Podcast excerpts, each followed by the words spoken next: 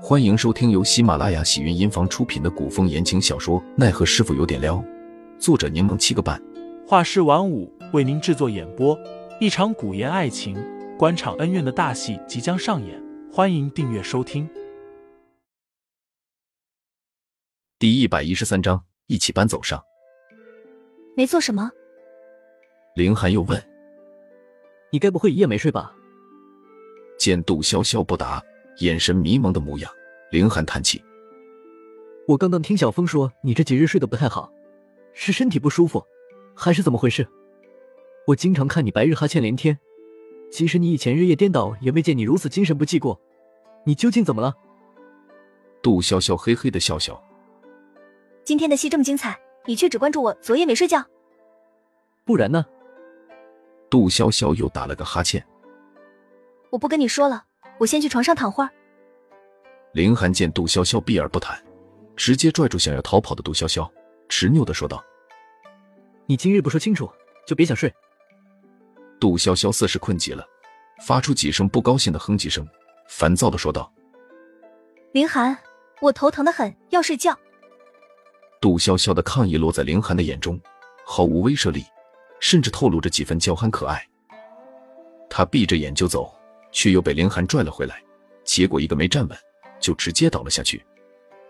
凌寒坐在桌边的凳子上，没想到杜潇潇会突然砸过来，他怕对方摔地上，只能双手去接。可他低估了杜潇潇的力道和重量，谁能料到他整个人直接压过来，连带着他一起滚在了地上。杜潇潇听得凌寒闷哼一声，想着这一砸，只怕摔得不轻。好在对方第一时间护住了自己的头和腰，身下又有人肉沙袋，倒是没感觉到疼。他听得身下的人长叹了口气，干脆闭着眼睛装死。凌寒动了下，说道：“杜潇潇，不要装死。”杜潇潇没动。杜潇潇，带点警告意味的声音，但杜潇潇还是没动。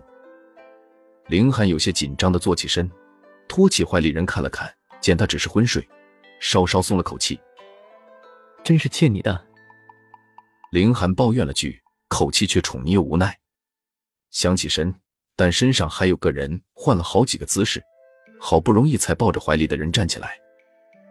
杜潇潇当真困得不行，这一会儿意识已经模糊，思绪沉浮间，若有若无的感觉额头传来柔软的触感，心里像是过了电，却因为太困，虚无缥缈的犹如在做梦。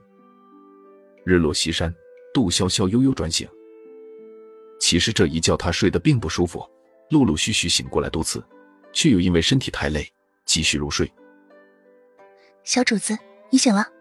小峰见杜潇潇醒了，将帷幔挂起，问道：“饿了吗？小峰先给您准备清水净脸，再给您弄些吃的来。”杜潇潇闷闷的应了声，问：“林海有没有找你？”小峰应了声。答道：“他就是问你这几天为什么没休息好，又问了些你的情况。”说着，小峰又靠近杜潇潇，小声说：“我怕林公子知道你屋里藏酒的事，没敢多说。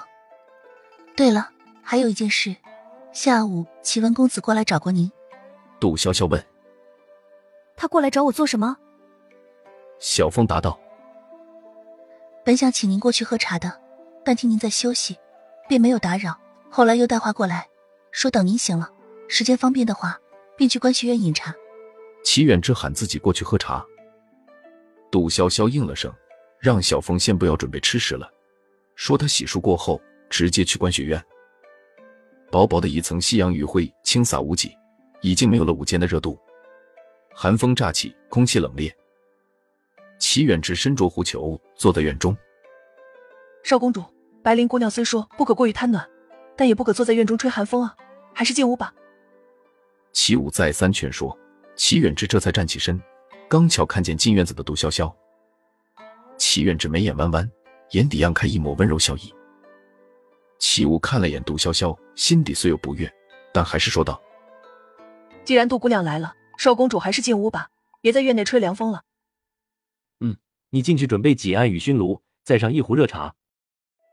齐武应声，是。杜潇潇笑着和齐远志打了个招呼，问道：“听说你找我，不好意思，我睡到现在。无妨，也不是什么紧要之事。齐远志抬手，让人进屋细谈。杜潇潇盘腿坐在案旁，本欲直入主题，见对方忙着让齐文七捂上插上暖手炉，便没出声。齐远志问：“冷吗？”听众老爷们，本集已播讲完毕，欢迎订阅专辑，投喂月票支持我，我们下集再见。